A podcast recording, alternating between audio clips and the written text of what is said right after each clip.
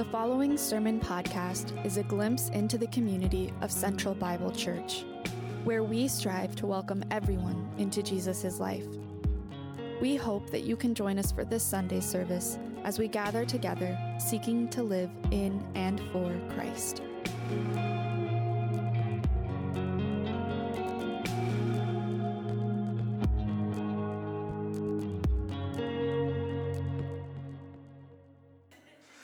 Morning, guys. The best stories all begin the same way. The best stories all begin the same way. Apache Indians' stories of creation, uh, of the beginning, start like this In the beginning, there was nothing no earth, no living beings. There was only darkness, water, and cyclone, the wind. 11th century Icelander, Snorri Sturluson, what a name, says it this way In the beginning, not anything existed. The Cherokee Indians, the earth began as nothing but water and darkness. The Mossi people of West Africa, in the beginning, there was no earth, no day or night, not even time itself the Hopi Native American tribe.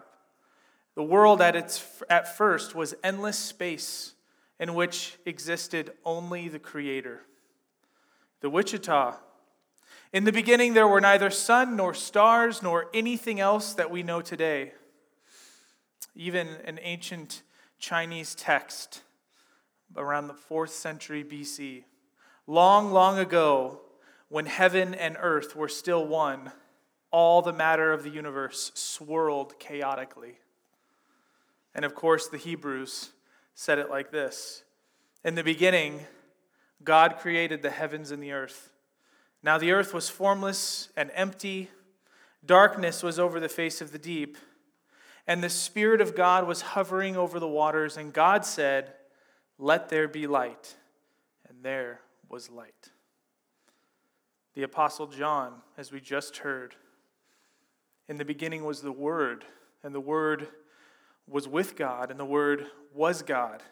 He was with God in the beginning. Through him, all things were made. Without him, nothing was made that has been made. In him was life, and that life was the light of all mankind. The light shines in the darkness, the darkness has not overcome it. Well, Matthew begins the story with Abraham. Luke goes even further back.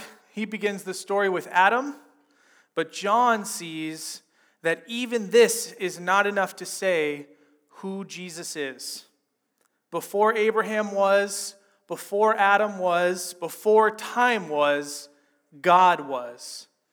It was by God's word that all things came to be. All that is, is by God's word. For God's word is not other than his deeds. Notice here at the beginning of our chapter, the first chapter of John's gospel, that John doesn't name Jesus directly, but he calls him what? The Word. John boldly begins his gospel with a direct link back to the story of creation. John wants to start his work the same way the Hebrews started theirs, which is a, a bold move. Um, it would be like if I got up here on stage and I said, four score and seven years ago, right?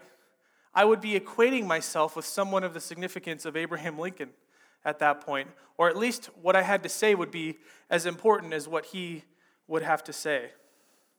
And so John's words here communicating more than what he's simply saying. John is saying that you're reading what you're reading and the person you're going to meet in this story is as significant as the story of creation. And that person has a unique relationship to the person who was in the story of creation. In fact, he is the fulfillment of that story. Jesus is the fulfillment of the original story of creation. And so John wants us to see that what you're reading is a story that's just as important as that one back in Genesis. I want to begin by having us kind of look at the Rembrandt right? That we talked about John painting scene after scene. In these five verses, we've got a beautiful picture here that John is trying to show us. Read, read along with me. On the left side there, you'll see here's what John says In the beginning was the Word, the Word was with God, and He was with God in the beginning. The allusion to their Genesis, in the beginning, God created the skies and the land. But there's another allusion to Proverbs 8, where uh, wisdom is personified. Wisdom is a, a person, Lady Wisdom. Yahweh possessed me, wisdom, at the beginning of his way, before his works from of old. From ancient time I was established from the beginning.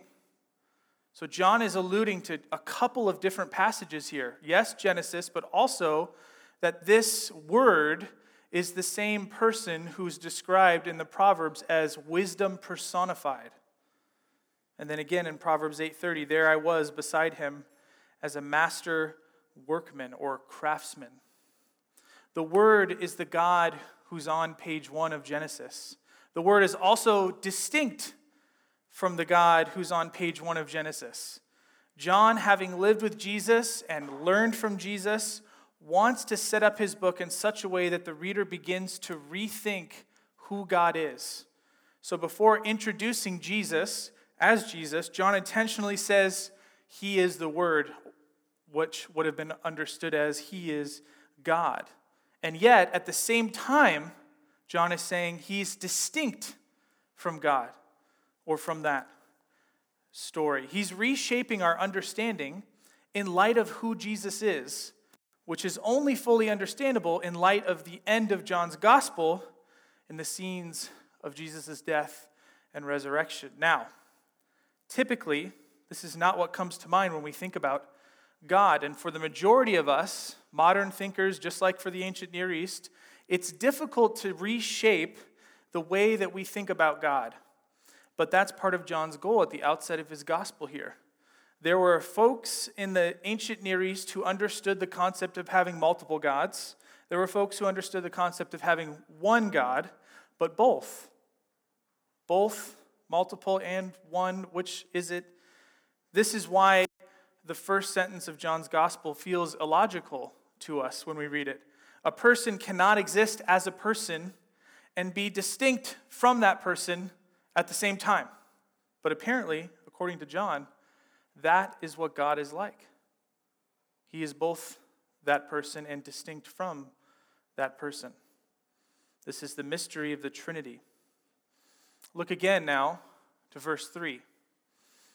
All things came to exist through him, through the Word. Apart from the Word, not one thing came into existence which has come into existence. Right? So here, John's alluding to the creative acts of God.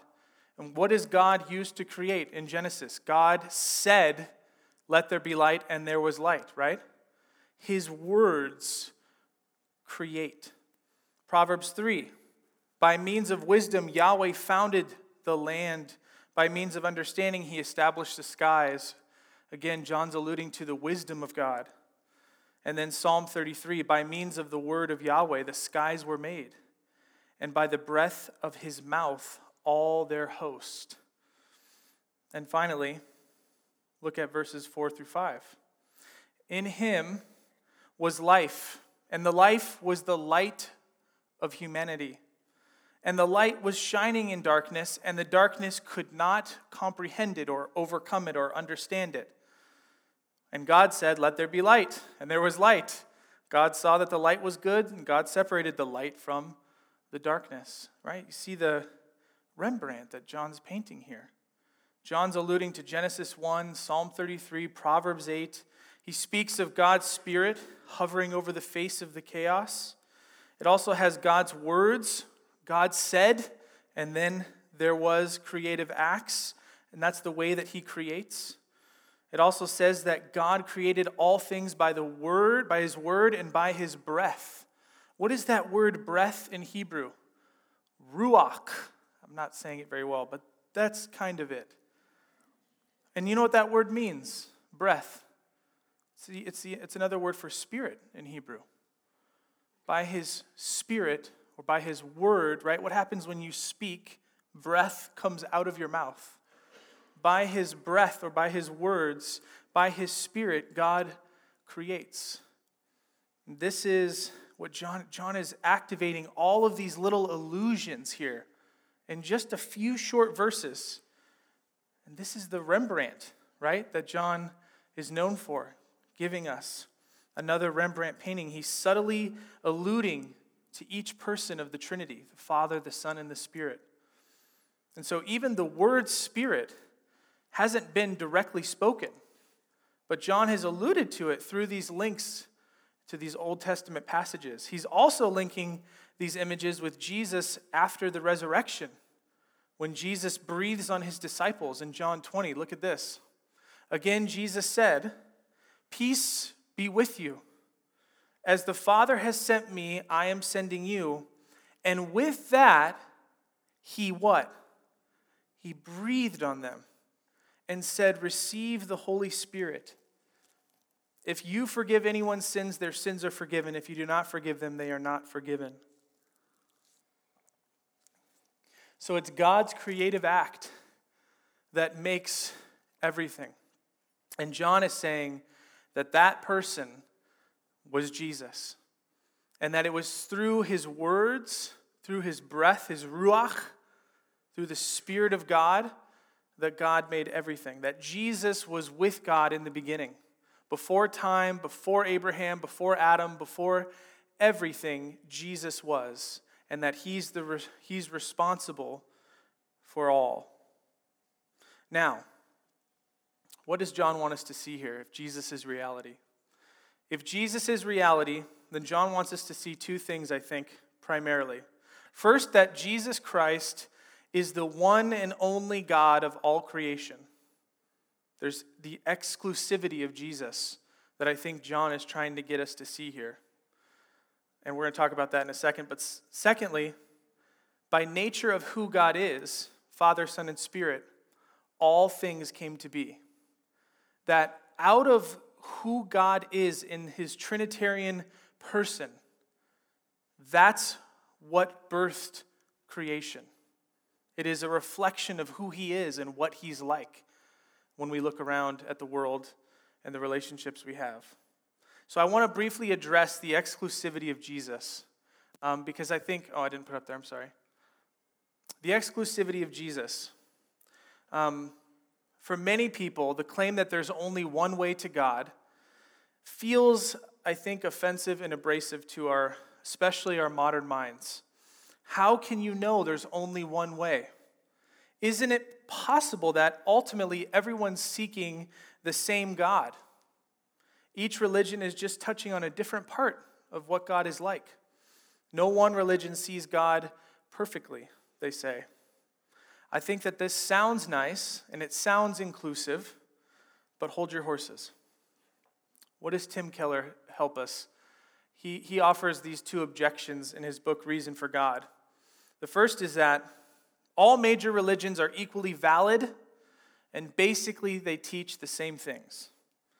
Ironically, the insistence that beliefs or doctrines of different religions that they don't matter is actually itself a doctrine, a belief. It holds a very specific view of God, which is touted as superior and more enlightened than the beliefs of most major religions. So the proponents of this view do the very thing that they forbid others from doing, right? Because they say everything's the same, everything's equally valid. But in doing so, they're speaking from a place of particular insight, aren't they? Where they, how could you know that all things are equally valid then? You've heard of this illustration of the elephant before? Right? That, that, that you've got blind men who are, who are basically, God is this elephant, and there's blind men who are touching the elephant. And so some say, well, God is like a long snake, right? Because of the, the nose. Or what's it called? Not a nose. Thank you. Trunk. Or God is like a tree, right? They're touching his hind leg, right? And so it's like, well, all religions are, are basically the same. They're all kind of describing the same God, except for there has to be someone outside of the blind men who's standing there looking at all the blind men saying, they're all blind and we're all kind of touching the same thing. And it's from that person's vantage point that we know that, the, that there's no difference in religion. Ultimately, we're all describing the same God.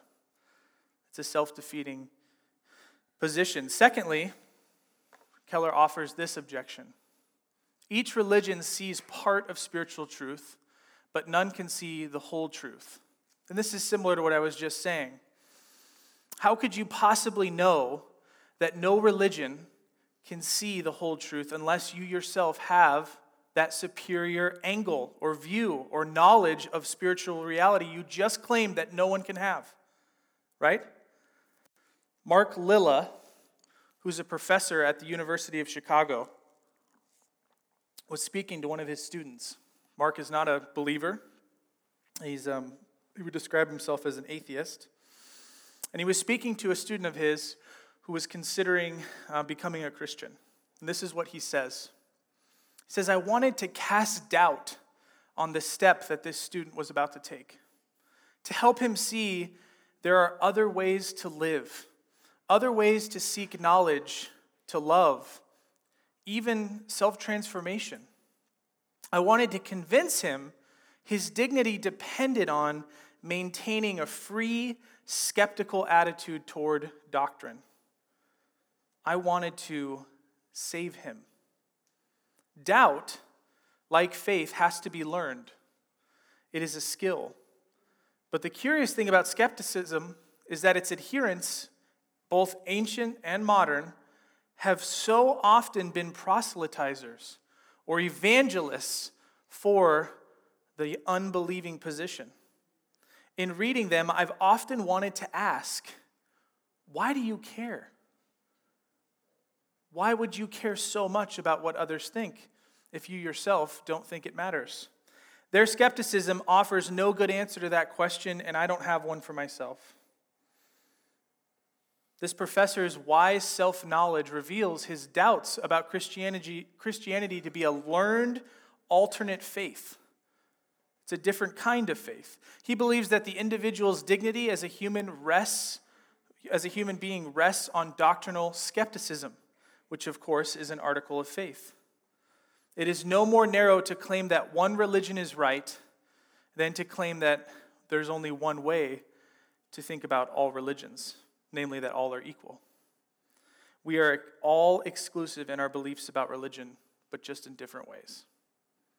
So, that's my brief aside about the exclusivity of Jesus, which I think feels kind of uncomfortable to our modern minds, but that I think when you really step back and look at it, is not so brash or abrasive. Secondly, I want to look at the Logos, Logos or Logos. I think Logos. Logos? We'll go with Logos. John spoke to a world which the God which thought the gods in terms of passionless thought of gods in terms of passionless apathetic beings and serene having serene detachments. He pointed at Jesus and said to his contemporary hearers, here is the mind of God. Here is the expression of the thoughts of God. Here is the Logos. And men were confronted with a God who cared so passionately and who loved so sacrificially that his expression was Jesus and his emblem was a cross. John was speaking to Jews and to Greeks, to both believers and unbelievers in his day. And the unbelieving world that he was speaking to would have had a particular idea in their minds of what this word meant the word, logos, here's what they would have thought of it as. For Stoics, by the way, Stoicism, according to its teachings, um, is just the path to happiness where you don't depend too heavily on your emotions, but you lean into logic, right? That's also where we get the word logic from, is logos. When you think of someone who is stoic, what are they? They tend to be lacking emotion, right? They're not basing how they feel, rather how they th- they're not basing their actions on how they feel, but rather how they think or what's logical. And so, for Stoics in John's day, they would have understood this word, logos, as the seat of reason. It's something that's impersonal, and it's something that's a force, or it's the, the principle that governs the universe. In Stoic philosophy, logos was used to refer to the impersonal principle of reason, which was thought to govern the universe. And John was able to find a term here, the word logos, that is able to be both biblical in meaning and super relevant to his context. So, by using this term, John is giving expression to their deep conviction about the rationality of the universe. They did not think of the Logos as personal, so they didn't or they wouldn't understand it as God. But for John, right, what he's showing us about the Logos is that it is the mind of God, that it is personal and intimate, and that ultimately it is the power of Christ. The Logos, alike for Jew and Gentile, represents the ruling fact of the universe, and it represents the fact, that fact as the self expression of God. The Jew will remember that by the word of the Lord were the heavens made. The Greek will think of the rational principle of which all natural laws and particular expressions have been made. Both will agree that this logos is the starting point of all things. John was using a term that, with various shades of meaning, was in common use everywhere. He could count on his readers to catch its essential meaning. John's a smart cookie. I want to spend a few minutes talking about the nature of the Trinity that John gets at here. And one of the best sort of explanations of the Trinity or, or words on the Trinity has been written by Paul Pastor who's a, uh, a local pastor. Actually, his last name is Pastor, which is funny, but um, he's an author. He wrote this book, The Face of the Deep, that the women's study is going through right now. And this is what he says In my most rational moments, the doctrine of the Trinity is delectable torture. In my most worshipful moments, it is a glorious personal joy a mystery of faith prompting us to contemplate and adore. At every moment, it is a reminder that no one is ever alone and that community, love, and belonging are not simply cosmic aberrations, but the root of nature, or but the root nature of reality.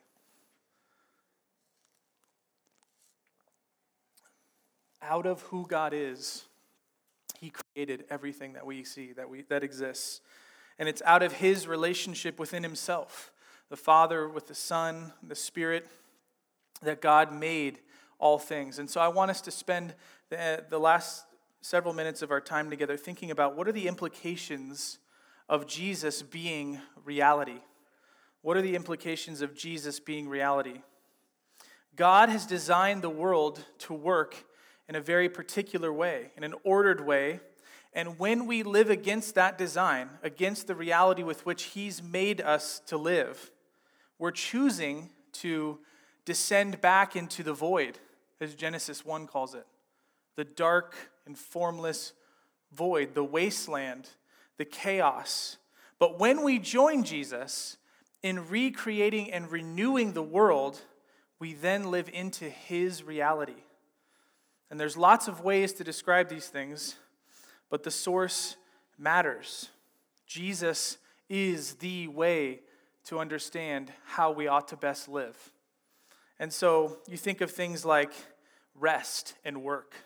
What happens when we overwork ourselves, right? Eventually we will need rest. But where do we learn this, right? In the scriptures, God has set things up, He's designed the world to work in such a way that rest is mandatory. And we see this out of his own creative acts where he rests on the seventh day. Right? It's out of who he is that reality exists. And that when we rest, when you and I rest every week on a Sabbath or vacationing and we rest well, we contemplate and we look back at what God has done and how he's been faithful to us. We're literally rehearsing heaven. What heaven is going to be like is going to be an eternal rest with the Father. And so on earth, we have the opportunity to practice that rest now.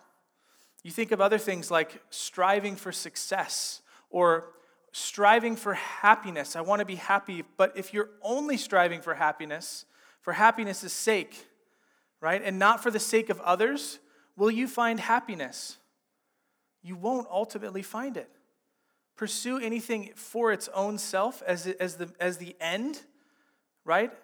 We will miss it. This is, this is, God is the creator, right? And all of these things in life money, happiness, success these are simply shadows of his creation. But when we pursue the shadow and we think that this is the end, this is the win, the shadow instead of the substance from which the shadow comes, we find ourselves filled or empty.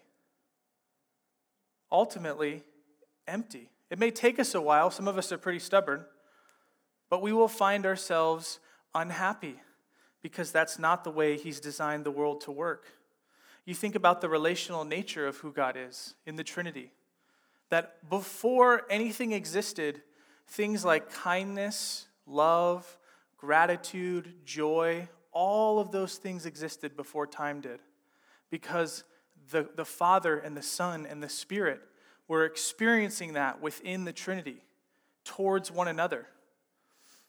And so often we see relationships in our day, it's popular to see them as commodities, right? They're a means to an end, which is to serve myself.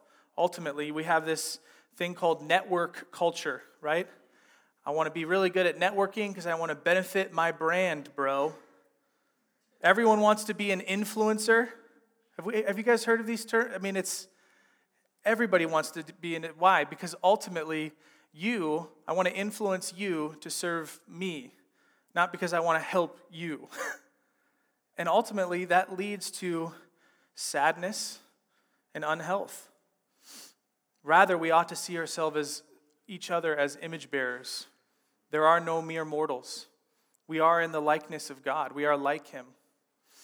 There is a God, and His name is Jesus. And He made everything by the power of His word. And this sounds rudimentary to seasoned churchgoers. I know we've heard this over and over again.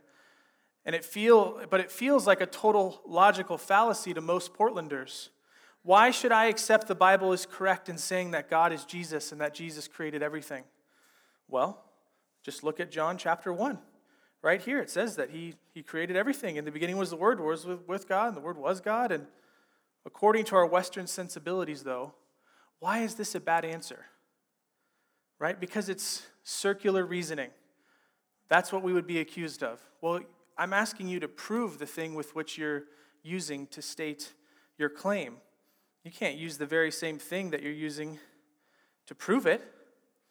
But here's what we tend to overlook the fact that all claims in reality are ultimately circular. All truth claims about knowledge and about the state of things are circular. If I asked you to prove that you were right about your understanding of the world, and you had a material, materialist worldview, which you said, there's only material, the natural world, that's all that exists. And I would say to you, how do you know that?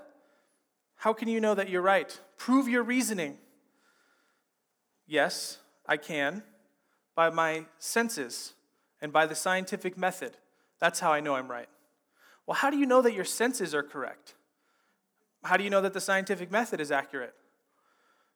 Well, by my logic and by my reasoning. But how do you know those things are right?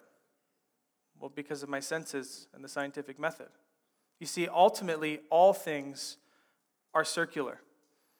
And the issue is which circular reasoning best explains reality?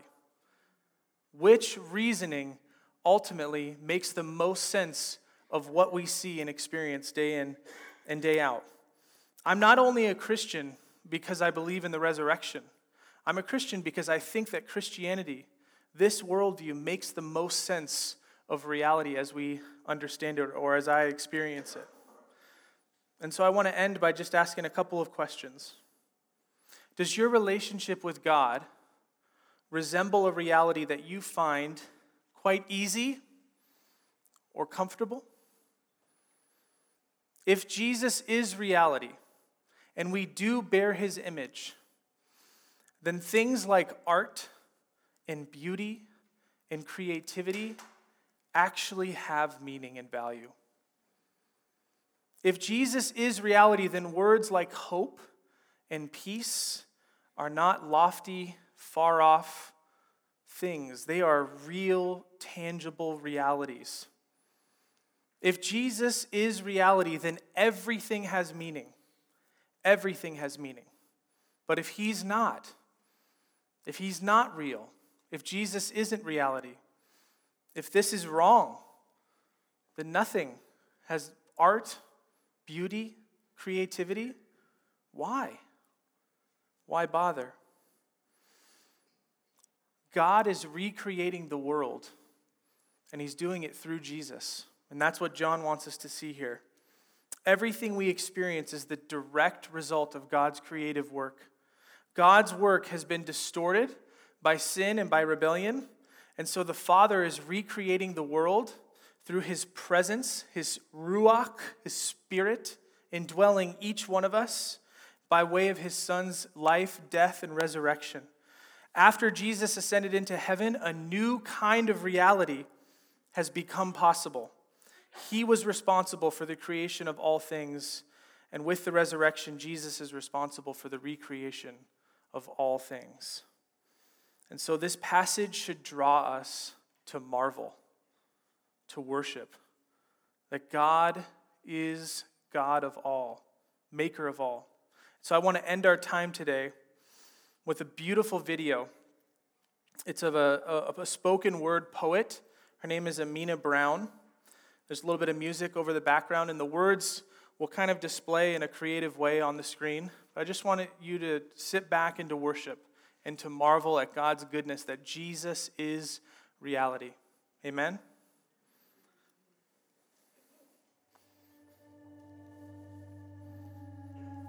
He is here. He's right here in this room, in your heart. He is near, nearer than breath, heartbeat, nearer than you are to you, closer than second chance or next opportunity, closer than tonight or yesterday. He is real, more real than touch, see, hear, smell, or taste, more real than reality. He is our reality, more real than joy, pain, sorrow or the love of being in love. He is present like space, wind, time, silent night. He is waiting like creation like words on the tip of tongue, like songs that have yet to be sung. He is beauty in oranges, blues, every hue, every shade, sunset and sunrise, whisper his name. He is holy, cannot be touched, explained like sweet seconds of prayer, like grandmother on knees, wood floor bare. He is old hymns, the extending of limbs, stretched across trees, strives to heal disease. He is son, distinctly three, distinctly one, the only one, the only wise, the only resurrector of lives.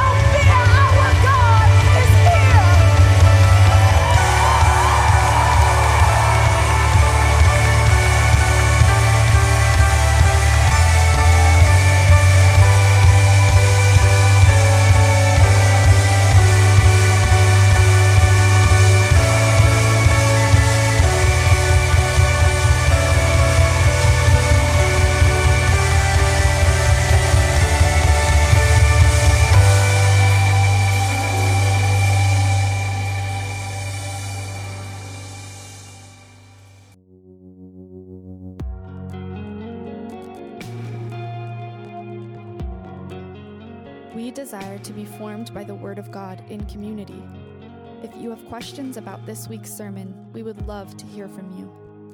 For more information about our church, please visit centralbible.church.